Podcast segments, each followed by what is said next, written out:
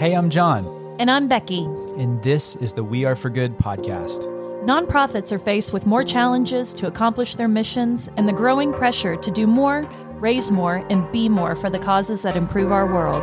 We're here to learn with you from some of the best in the industry, bringing the most innovative ideas, inspirational stories, all to create an impact uprising. So, welcome to the good community. We're nonprofit professionals, philanthropists, world changers, and rabid fans who are striving to bring a little more goodness into the world. So, let's get started. Becky, we get to be the rabid fans today. Okay, uh, can I take everybody back to before we started We Are for Good? And John Please. asked me this really profound question one day, and he was like, What is your goal? What is your goal here? And I remember looking at you, John, and saying, my goal is like just to sit at the feet of a stranger and hear their story. Mm. And today we get to sit at the feet of like one of the most badass women storytellers of all time. I mean, we are delighted to welcome Anne Marie Burgoyne. She is the managing director of philanthropy at Emerson Collective. And let me just tell you what Anne Marie does. She leads the philanthropic investment process in a wide array of sectors, including education, immigration, social justice, and the environment.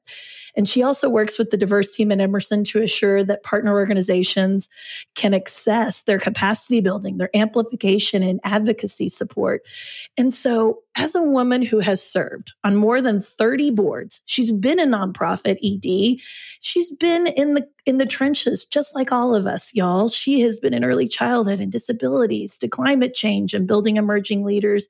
And when our friend Abby Felix said, "You got to know Anne Marie," we jumped at the chance and we are just so humbled to get to know you. So today we're going to be talking about the power of the collective for systems change. You know our final core value at We Are for Good is community is everything.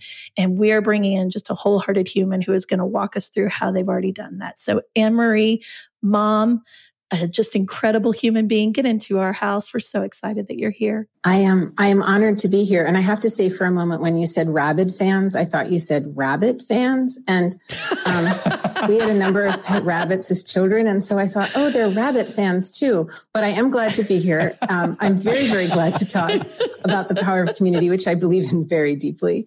And I, I also think I love your your belief that we are in the midst of a of a possibility and a, and a moving amplification of an uprising. I, I really do pe- believe that people that know that change is possible and that change that is about all of us being better seen and understood and represented is possible. I, I really believe it is about believing that change b- begins to occur.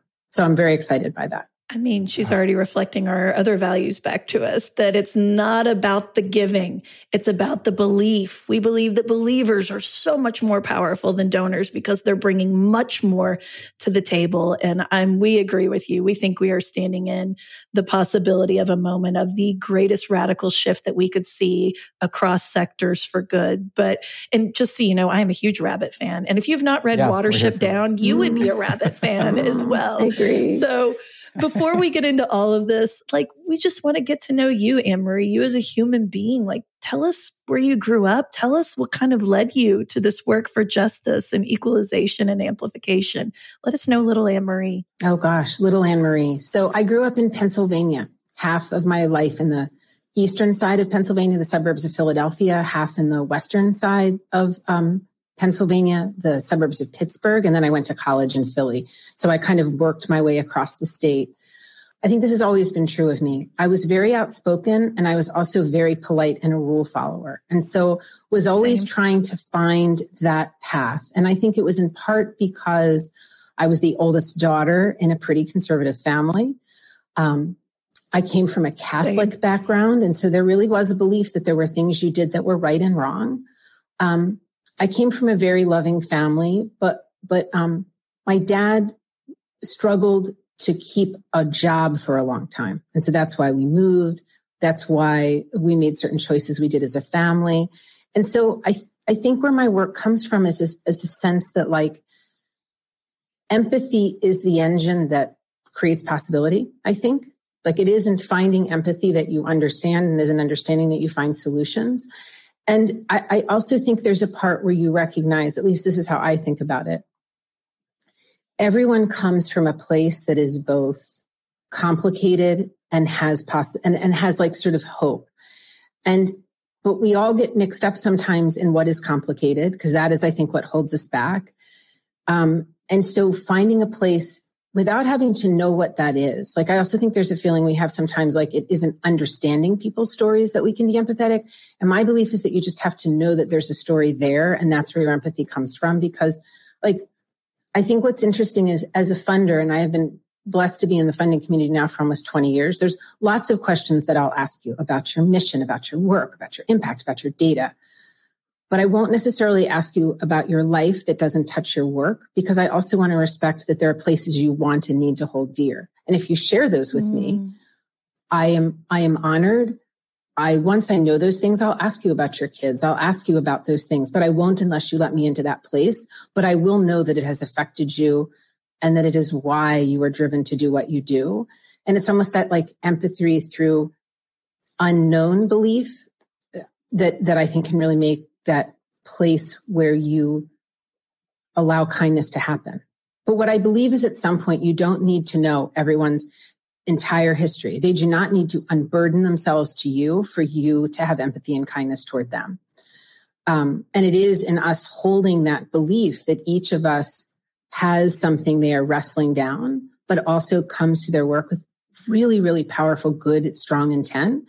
If we can find each other and we can like lock arms together, that's where problem solving comes from. That sense of oh empathy Gosh. and kindness and belief. Man, I mean, we're such kindred spirits with the way that you've led into this conversation and honestly just made us feel as people too, just in your warmth and the way that you approach your work.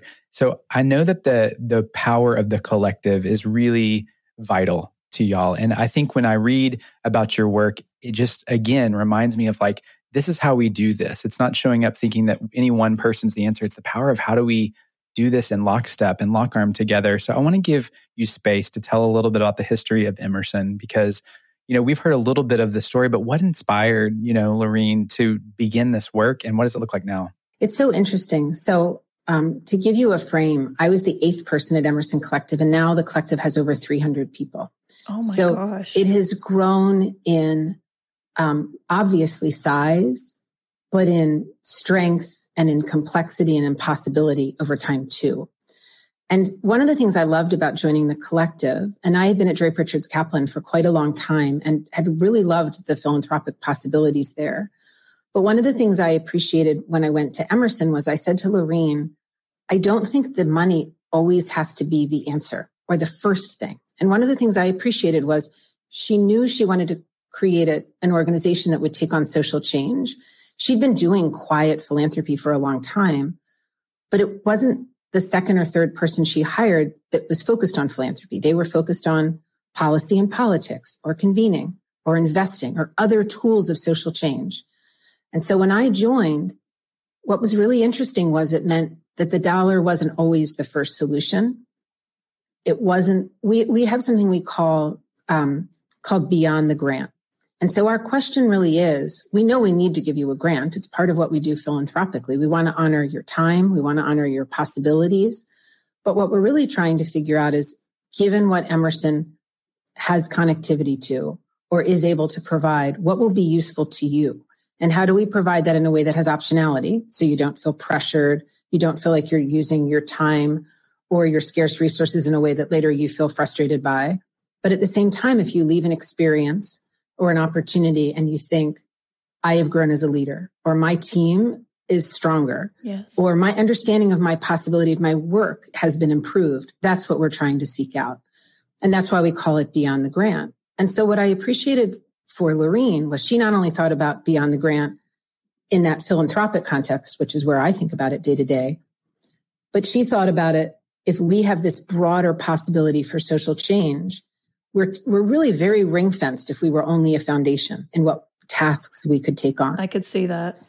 But by being in a position to have a team that focuses on marketing and communications and storytelling and branding, and another that is very, very strong and capable at convening, another that's able to focus on advocacy and not feel like that they have limitations around that, Uh, we have a team that focuses on fellowships, which allows us to not only look at the unit of change as an organization, but the unit of change as an individual.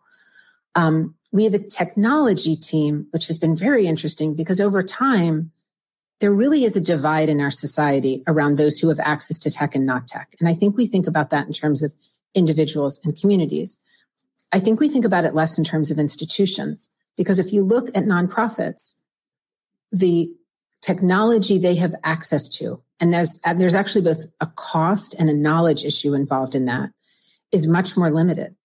And so the divides become much bigger between the institutions that are serving the people and communities that are also really disconnected from technology and the rest of the like the society that's sitting out there. And so what's been great about our tech team is they bring sets of expertise, how to build a strong CRM, how to access various data sets that if you lay them on top of your existing data sets, you would be more knowledgeable about who you might serve or how you might serve them better. More fundamental pieces around we just had a, we had an, um, a webinar last week and over 170 people came to a webinar on AI and how AI will affect the nonprofit sector. Oh, it's we coming. have an AI day it's coming here. up where a number of nonprofits are going to get to sit down with AI experts for a day and have a hackathon to figure out how to understand AI as an existential threat, but equally importantly, how to use AI as a tool to do their work more effectively. So the tech piece has been very interesting. Um, so I think for us, we're really asking that narrow question, what's beyond the grant? And then as an institution, an organization, we're asking the question, what is the possibility when a number of different tools can be leveraged concurrently around what are really thorny, hard, broken systems in education and immigration, in environmental justice and climate justice. That's that's really where we spend our days. I mean, John, are you feeling like Anne Marie just succinctly rolled up all of our 2023 trends into that answer that we spread out over a three month period. I heard marketing is mission. I heard humanize the digital experience. I heard community is core. I heard lock arms for impact. I mean, there's so much that can be realized when you, um, this is a very technical term, Anne Marie, in our uh, community try stuff, um, which is our phrase for innovation, yeah. you know, and really leaning into thinking about your work differently and thinking about how you curate the voices and um, the ideas because we know because we've worked in nonprofit and i say we as a collective here at we are for good you know that the solutions uh, to the most systemic problems reside in the communities where they are, the people who are experiencing them. So it demands cognitive diversity in these areas. And I would like to just double click with you a little bit on your impact because I'm looking at the areas in which you're serving and, and these are very heady, very big topics. We're talking about climate. We're talking about racial justice. We're talking about gun safety, and um, and, and there's just so much. And so I wanted you to talk about, you know, what have you guys been focusing on, and talk about what your impact has looked like today. It's interesting. And as I unpack this response, I will probably move between our philanthropic portfolio and Emerson Collective, which which Beautiful. is which is kind of logical and appropriate. Um, when I think about our education work, and the fulcrum there is around high schools. And so um, I think one of the things uh, we've always believed is that young people who've been failed by their education system, there is a temptation to believe that by the time they get to high school, if they haven't gathered a set of literacy and numeracy skills, it may well be too late for them. And that's been a place we've really pushed back. Mm many, many years ago. It's their 25th anniversary. So about 25 years ago, uh, Laurene started College Track, which is an organization that supports young people to get to and through high school and college. Um, and we have locations in the Bay Area, DC, New Orleans, uh, Colorado. Um, but that organization has brought thousands of young people through that program. And I think our realization has been that in, that in many ways, our public systems don't have infrastructure that by providing that infrastructure enables young people who have historically not been seen as strong or capable as being astonishingly strong and capable um, and simply not in a situation that allowed them to thrive uh, and and so then that rolled us over time into our XQ work which is our high school redesign work uh, we have a number of high schools across the US that are part of that program, plus DC public schools, New York public schools, schools in Tulsa, schools in Rhode Island. So that set of schools and districts that have made the choice to relook at the design of high school and make it less about time and seats and more about learning skills and having experiences and, and really learning how to problem solve using data, using design knowledge in ways that, that actually allow students to do just fine on standardized tests, but equally importantly, help them to understand the world they're navigating um, and whether they choose to go to college, whether they choose other choices to give them that sense of both confidence and skill to move forward in their lives. And it's been exciting to watch dist- whole districts come to, to XQ and say, we want to engage here. Um, it, it's also encouraged us to look at programs like College Track that are also in after school spaces, Brotherhood Sister Sol in New York, Thread in Baltimore. So that's what that portfolio has looked like over time. And I think it's also then created conversations at universities, which has been exciting, that asks, how do we relook at how we bring students from high school to college? What skills are we actually seeking? What does it mean to be ready for college? What does it mean to be a leader when you come into a college campus environment? So lots of impact there, which is as much about the sort of numeric, how a model grows, and then how the structures and systems around that opportunity respond differently. Um, when I look at our work around environment and climate and the justice aspects of that, and I will say this in particular is a really big movement time. It is it is yeah. fair to say that there is no one reason why there is so much federal funding now available for infrastructure creation. But I will say it's very powerful the leaders that were able to voice the importance of much of that money coming back into communities that have historically not gotten infrastructure dollars. And I do think that when I look at, at leaders in our environmental justice portfolio, Catherine Flowers, for example, there are voices and in bringing people to community to see what it looks like to live in a community that doesn't actually have adequate sanitation systems and to bring that to Washington DC and to have a conversation about what it means to in the same way there's disproportionate impacts of climate change what does it mean to have disproportionate allocation of resources to communities that have never gotten those kinds of resources before yes. and how those voices make a difference? Um, and it's been exciting then to watch some of those portfolios of work pivot because the skills to advocate for opportunity are different than the skills to receive resources and to bring those resources into community and to use them.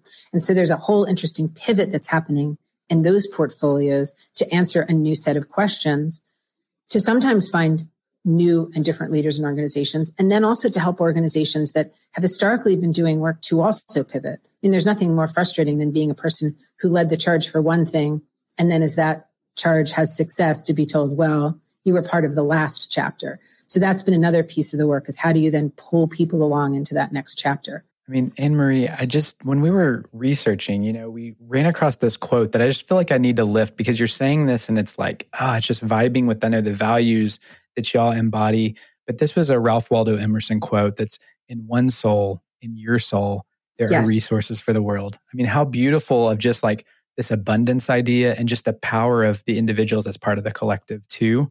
And so I want to give you light because I mean, what you're sharing shows that y'all are really great at asking questions, the bigger right questions and being curious. But what are those mindsets? Because a lot of people listening are wanting to figure out what are the mindsets that we need to cultivate to have this type of impact? You know, to get to this type of solution? I appreciate that question. I mean, I will, I will start by saying one of the things I really appreciate about Laurene bringing Ralph Waldo Emerson into the zeitgeist of Emerson Collective is his writing on both self-reliance and on nature is really quite profound. Yeah. And if you ever go to um, a website that has quotes, Ralph Waldo Emerson has just buckets of excellent quotes that are as relevant today as they were when he penned them. And I really appreciate that. He even has a book called Nature. It's probably yes. like 200 years old or so something good. at this point. Check it out. It is, yes. Prof- and it's not literal in every sense. It's so many metaphors. So yes, keep going. I just think if he were someone that walked into the present, he, there are things that would probably confuse and surprise him, but I think he could survive and thrive yeah. and we could learn from him and that would be very exciting. Um, but to answer your question, John, I think we have really thought a lot about a couple frames. I mean, one is really seeking out leaders who are proximate to the work they do. And, and I want to highlight proximity presents itself in many different ways. That can be about where you came from and different. And, and what's I've learned over the time is different people describe came from in different ways. It could be like where you grew up. It could be where you visited your grandma in the summer. It could be where you went to college. It could be that very first job you had. So I also want to say proximity is very much different for different people, but it, but we look for people who, when we say like, why do you do this work? And it seems like such a kind of like silly question. It usually goes back to something deeply personal, which is true for many people, but not for all. And we really are trying to find the people that they say like, this grounds me because, and not just the leader, but the team, the board. Like we ask, really do ask questions to understand who's surrounding the work. I think another thing that we've tried to bring is a belief and this is it's a very simple mechanism we primarily make general operating grants that are multiple years and we do that because our belief is that we want to support what you're doing we don't want to come and say well we really like your work in denver or we really like your work with seniors we pretty much just believe the most important thing we can do is value your work the way you've conceived of it and so if we come to a place where we feel like this is not a fit like we'd rather say to you, this is not a fit than, hey, this is not a fit. But if you could torque yourself into this smaller box, that would be a fit. And so, oh my gosh, I feel part so of, seen. Part of that really is about this piece around building community by bringing together leaders and groups of leaders who all then have started the work and are doing the work because that's where they want to be and that's what we're supporting. I'll also share a story that was um, I also think we bring a lot of optimism to the work. And when we go back to this piece we talked about earlier about belief, um, and we gathered a group last year or last week of folks who are independent bookstores. And we're exploring the question of what would it look like if independent bookstores could become hybrid in their structure so that they could have a nonprofit, which would then allow them to bring in dollars for the incredibly strong community work and program work that they historically do at a, at a financial loss. And I was talking to one of the bookstore leaders at the end, and I made a comment like, Oh my gosh, you all love each other so much. I'm so glad you got to meet each other by coming together. And what she said was, Oh, I've known these people for years. However, I see them differently now because mm-hmm. I used to see when I would come together in a community of booksellers, we basically saw ourselves as people who ran failed businesses. And we all had this shared belief that the businesses we ran were important and what you've now told us is that we are the leaders of successful community creation engines. And by seeing myself differently and by seeing this group of peers differently, it's it's re-engaged the possibility of my work and my work with these people. So what you're seeing is not like meeting people for the first time. It's seeing myself and, and everyone else differently for the first time. And I was really struck by that. And I will say, it was it, it's not the first time that's happened. So for example, and but different flavors. Like last year we did a grant round that we called climate special grant round because we're not super creative sometimes at naming things. but clarity is kind. What that grant exactly. right. I mean, everybody knew what it was about. Right. so we've reached out to just organizations in the portfolio and said, climate is everywhere. And climate is not only our existential threat, climate is our real threat. So we're not saying please create a mission creep project. But if you've all been sitting around as a team and asking yourself, if we had a little bit of money and we're watching this climate thing, this is what we would do. Tell us what that is. We'll give you money for it. And it's restricted grant, admittedly. We'll pick 20 organizations and we'll gather you together in a cohort to, for a couple years, explore what it would mean to be climate leaders coming from a place of non historically non climate focused work. And we brought that group of people together. And it was really, and it was funny because um, somebody who was fairly new to the team said, Do you think we should like, you know, encourage people to work together or do something to make that happen? And my response was, Nah, that'll happen by itself. And it, and it does yeah, because when, when, when people find that shared possibility, they, they actually find it all by themselves. And granted, we'll do things like curate lunch tables or curate tables to be in conversation about something because we have theories that if people find each other, that energy would would would would, would spark. Um, and then a third example, we also have a group that focuses on urban gardens um, that focus on high school youth, and we have about twelve or fifteen of them around the U.S. And we brought them together for a gathering. And sometimes we offer this thing again, not not super creative, called the travel grant program, which means if you're in a co- cohort during the time of the cohort, you can travel to the locations of other people's work in the cohort so you can see it. Because we believe that actually, like, you can show people pictures of gardens and bookstores all day long. But if you're really a bookseller, you don't get the book sell, you don't get the bookstore till you walk around in the bookstore. And if you're a garden person, that's like a couple acres of land. The only way to experience that is to walk the acreage with the other people. And so a number of folks recently, we have three of those urban gardens that are in New York. And so people from Chicago and San Francisco, a bunch of people all went to New York together and they visited the three New York gardens together. And I think it was transformative.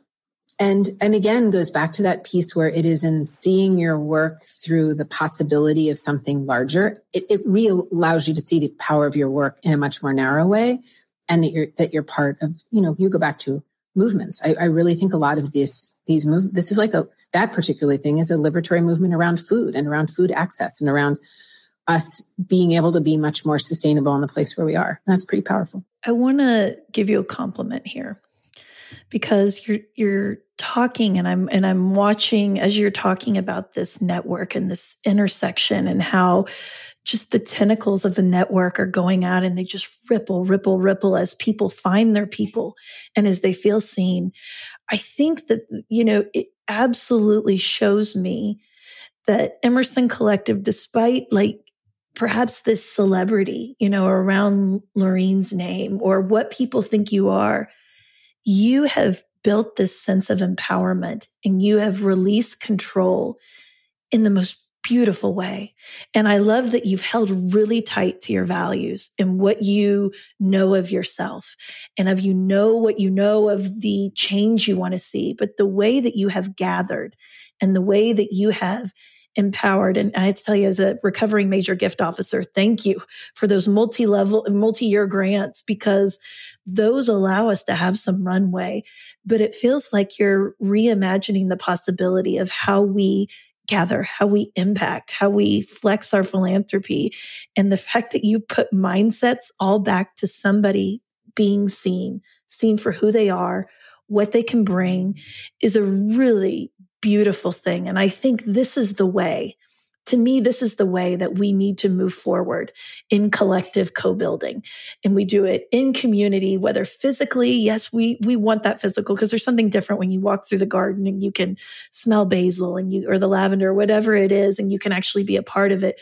But just the ability for people to come together and the things that they're passionate about in any way and bringing those skill sets is incredibly powerful. So I just want to thank you for how beautifully you have built this because it is a model for I think all of us about what is the potential. And I and I think I want to talk to you about this frictionless philanthropy that, that you all have coined because we've we've done a, a big push this year into reimagining the funders mindset. And I'm like, you all haven't reimagined it. You reimagined it years ago. Now you're living it out. And, and I want to go deeper into what you've discovered here because Emerson Collective just embraced this beautiful and evolved partnership model that you call frictionless philanthropy and its deepening impact and relationship with your grantees talk to us about this model and talk about how you've seen it benefit your partners and your mission as you sort of empower these mindsets of belonging and feeling seen. Would love to hear your thoughts on it.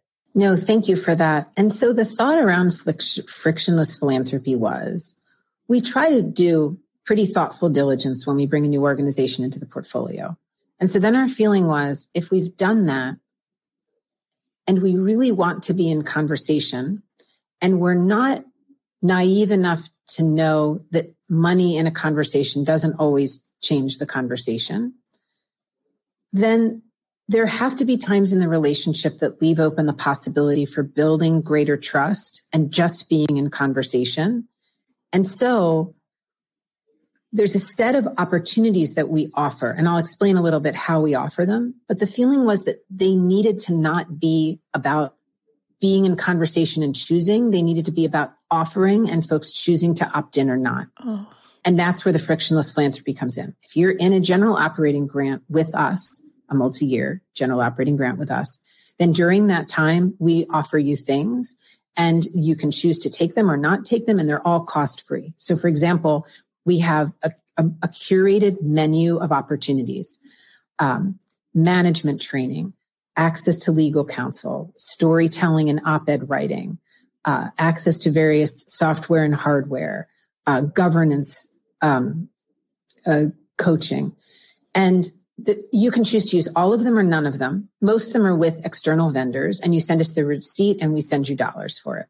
And that was our way of really saying, like, if this is interesting to you, and, and our biggest learning is we need to do a good job of making sure people know it's available, know they can ask questions about it without then having to use it, making sure that if they choose to use it, they use it in a way that is not time consuming and doesn't, um, in some way make someone feel frustrated rather than joyful. So that's a piece of it. And then there's a piece where we have a, an internally curated menu, coaching, support from an accountant, and the frictionless philanthropy helps there too, because for the team of people who work on our team, by remembering that they're in a position to be able to offer those things at any time, it keeps that fresh and possible. And so it's a, it's a good reminder, not only for the grantee partner, this is frictionless, this is always available for people on our team to also be in that same mindset. And then the other pieces are even a bigger curation set. We provide eight or nine trainings a year with folks that focus on um, governance or fund development or how to grow your impact. And we really try to thoughtfully curate the list of who's invited to those. We try to make it across our portfolio. So to us, it would be a fail if you didn't look across that room and realize there's people here who focus on education, immigrant justice, climate justice and environmental justice, health equity. Like you, you want to look around and say, I don't know very many of these people because this is actually not my usual group. This is a group with breadth and I'm going to meet new people and I'm going to understand my work differently as a result. And then that, that's a curated opportunity too. And not surprisingly, if you come to those, and I'm really proud of this, our convening team is so good. People have told us from the second they arrive till the second they leave, they feel so welcome. The food is beautiful. The, the location is wonderful. The kindness is your shown those things really do matter. And so that's what frictionless philanthropy is, is trying to have these various sets of opportunities that are curated in different ways um, that you feel comfortable and excited to explore. And that then in the end really should be of great benefit and of, of no cost, emotional, time, financial for sure. I mean, I just love this wraparound and the evolved way that y'all do that. I mean, it's all about capacity, sustainability, relationships, kind of all those things converging. And, you know, we talk, we've curated some conversations around funders. And we just believe that just as fast as the nonprofit space, which is the space Becky and I came out of for the last 20 years, is changing so rapidly, the funder and the mindsets that it takes to be a funder in this moment has to evolve too. And I know we're starting to, you know, run out of time, but I want to hear just quickly what are your thoughts? You work with a lot of funders through your work.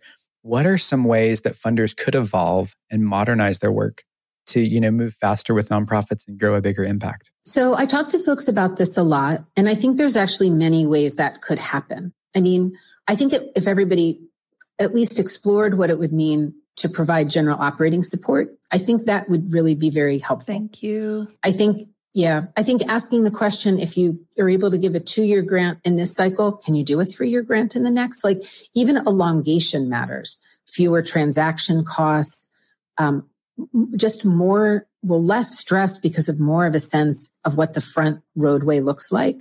I think that could be a piece. When, when people say to, to our team, and, and one thing I want to highlight here is, um, when you do your work anonymously and you do it with the level of care with which we do it, you end up having a team of people who are very humble and who work very hard because it, it, seamless experiences typically are because someone is watching.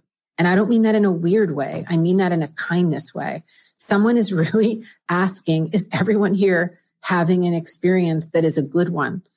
Um, and, you know, we'll have meetings after, this will be so silly, but I'll use it as an example.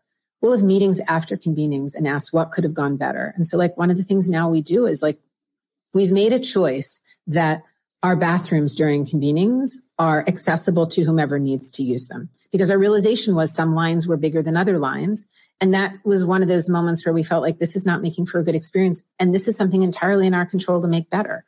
And so we spend a lot of time on the experience. So another thing I'll often say to people is they'll say, we should just do what Emerson Collective does. And my response is, you should do what you would do best. Yes. Mm. So what are the things, and it could come from different places. What are the things that for you, your team, your leader, your board, what assets did they have? What is their social connectivity? Where is their energy? Where is this superpower of what they know and understand? Start there. Or sure, you could take our curated list of offerings, but maybe ask the question, what do the people in our portfolio most need, desire, and want? Maybe start there. And, and so I honestly think there's lots of places to have as a beachhead.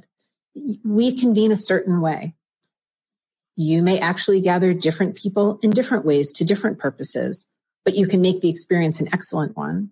And the beginning question is, what is the, you know, begin with the end in mind? And so I'll often hear folks explain, this isn't really how my donor thinks about it, or I would need to justify this in this way. And so I often brainstorm with people a lot too around that, how I might frame this conversation how I would describe how over the years we believe that we have been helpful and impactful. Um, and I recognize for some people that they really are trying to convince others. And then sometimes I'll also say to people, what do you really think is in your power and your purview? And it might be more than you think, because that's another piece where I think folks realize um, how we choose to ask for or not ask for reporting.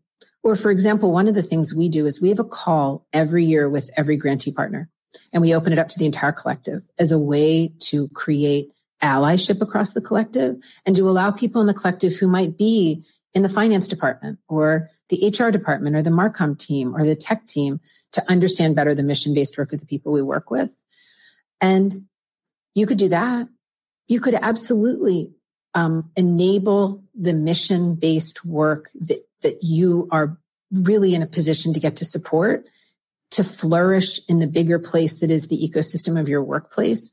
And maybe then things would happen that you don't even expect yet, because in learning and knowing, different possibilities could emerge. Um, I mean, it's been fun. Like over the years, our legal team at Emerson Collective has done some excellent pro bono work for folks in the portfolio because they got exposed to them through these calls and then said, we think we could help with this. And so uh, part of it, John, I feel like is there are some structural things that are hard. I also think there are some easy things you could try. And then I think there's some places where in change happening, more change could happen too. I just think the way that you're approaching this, Marie, is that was so hopeful. That was so empowering. It was so caring. And a thread that I've noticed in everything that you've said is this care. And I want to connect that to what the output is on the nonprofit side. Because when you're working at the margins all the time, it's not just budgetary margins, it's time, it's energy, and the amount of burnout and compassion fatigue that we're seeing right now is at an epic level. And so when you have a funder that thinks about how do I create ease how do I create um, moving to impact faster? Um, I think the reporting piece is really, really interesting. Um, is is it is the way that we need to work and live, and I think you've given some excellent pro tips here about how to start. But I feel the shift in the sector and even the way we're thinking in the conversation. So thank you so much for that. And you know that mm-hmm. we believe storytelling is one of the most powerful ways that humans can connect. And we're wondering if you have a story where philanthropy has intersected in your life in a powerful way that you might want to share with us today. It's so interesting. I guess I, I guess this is what I would share. So I was a Girl Scout for many years. And I was a brownie, Me and too. I was a junior, and I was a cadet, and I was a senior, and a bluebird, and I was a first class Girl Scout. and I kind of did, I did the whole thing. And as you asked the question, I've never really thought about this. I'm certain that was philanthropically supported. Yes. I mean, I, I'm certain that it was. Um, even though there's of course so many rich parts of that that are also about volunteers. Like my mom was a cookie mom and, but of my course all those people in my neighborhood who bought cookies from me they were also you know engaged in the civic experience of supporting girl scouts. But it's interesting because i feel like the residuals of me being a Girl Scout have stayed with me a lot. Like there's moments when I'll be cooking or camping or creating something. I'm not a great creator, but creating something moderately artistic. And I'll think the first time I was exposed to this was when I did a Girl Scout badge. Um, or there's there's women who at the time were girls who I still spend time with, and I've been working on a photo project with my mom, and I'll look at these photos and I think, oh my gosh, like these were the girls that were in my brownie troop, or these were the girls that I went camping with when I was in middle school.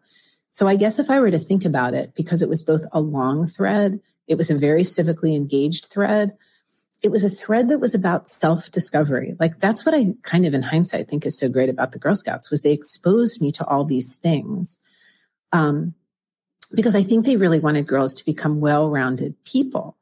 Um, and then I'll I'll finish by saying a number of years ago, before I pivoted into philanthropy, I had a, a time when I actually did a, a, consulting project for the Girl Scouts, for Girl Scouts National, for about six months.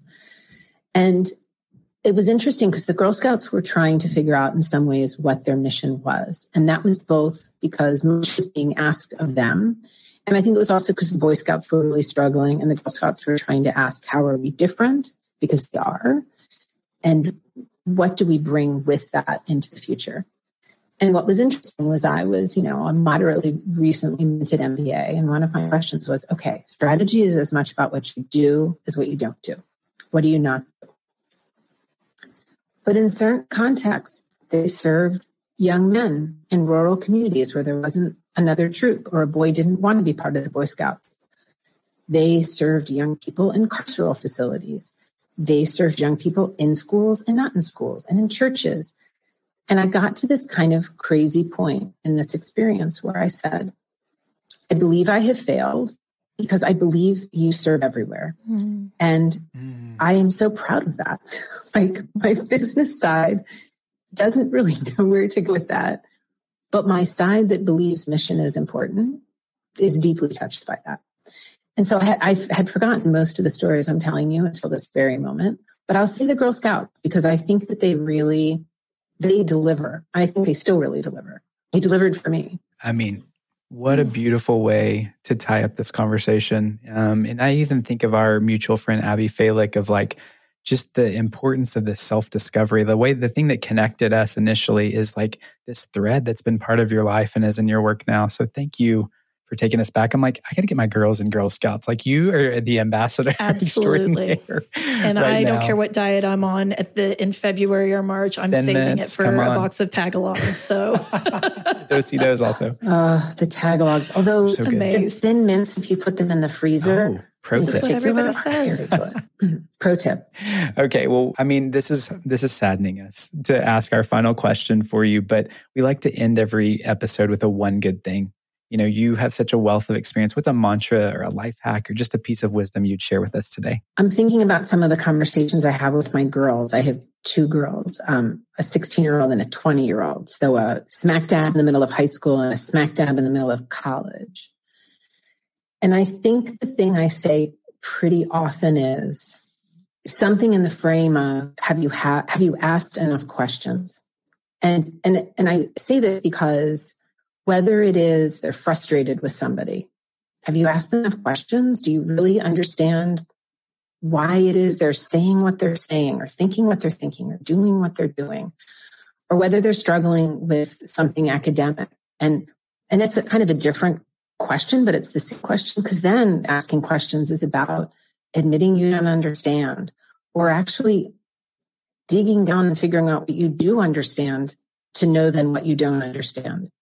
But again, it comes back to have you asked enough questions? Um, and then I think there's another piece, you know, those are things that are like the known. There's also like the not known yet. Like going to office hours of a faculty person is a lot about going in and starting a conversation. And if you're not sure how to start a conversation, you always start it with a question because then you're opening up to what that person wants to share or what they know that you would like to know too.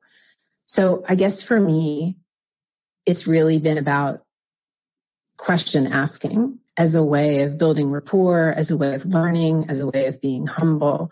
And then, and of course, the reciprocal of that is being a gracious question responder, um, which means you have to be a good listener because sometimes you don't actually hear a question. You know, uh, it's like funny, like when you watch, you know, that game show and they'll say, phrase it as a question. Like sometimes people don't phrase it as a question, but it really still is a question and you should have the grace to hear it. And hearing when you're asked a question too, the shades of meaning and nuance of a question, like make sure that the answer is the question they were asking because that's the best way to honor a question is to really find the depth and the complexity of what someone wants to know and to, to bring it to them. Yes. Um, but I guess I'd say that's been the, the journey, I'd say. No one is surprised that Anne Marie brought it back to empathy, curiosity, love, hope, empowerment. So, Anne Marie, people are going to want to get to know how to connect with you. They're going to want to know more about Emerson Collective. Tell us where you hang out online or how they can connect with you all right now. I mean, Emerson Collective has a website. I'm on Twitter, which I'm kind of mortified to admit. I'm in LinkedIn, uh, and probably LinkedIn is the best way to find me. I visit there the most. And I, I dare to give my email address. I feel like I would, that could be like a very, very rookie move, but I, you know, that's out there too. I do email everybody that emails me. I return all my email. I just want to thank you for your humanity for your open heartedness, your open hands, your open mind, um, the way that you are architecting this beautiful world that we're all trying to navigate as as someone that's just like us, just trying to do our part in our part of the world. It is a beautiful, beautiful thing. I hope everyone got as much out of this as I knew I would as I was sitting at Anne Marie's feet. Oh gosh, so thank you. Thank you, my yeah. friend, for all of this. I hope our paths cross many more times in the future. Well, thank you both rooting for very you. much. I appreciated it and I enjoyed it and I learned some things about myself, which is always a gift too. Thank you.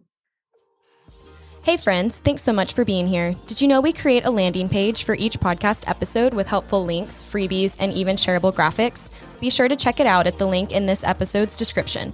You probably hear it in our voices, but we love connecting you with the most innovative people to help you achieve more for your mission than ever before. We'd love for you to join our good community. It's free, and you can think of it as the after party to each podcast episode. You can sign up today at weareforgood.com backslash hello. One more thing if you loved what you heard today, would you mind leaving us a podcast rating and review? It means the world to us, and your support helps more people find our community. Thanks, friends. I'm our producer, Julie Comfer, and our theme song is Sunray by Remy Borsboom.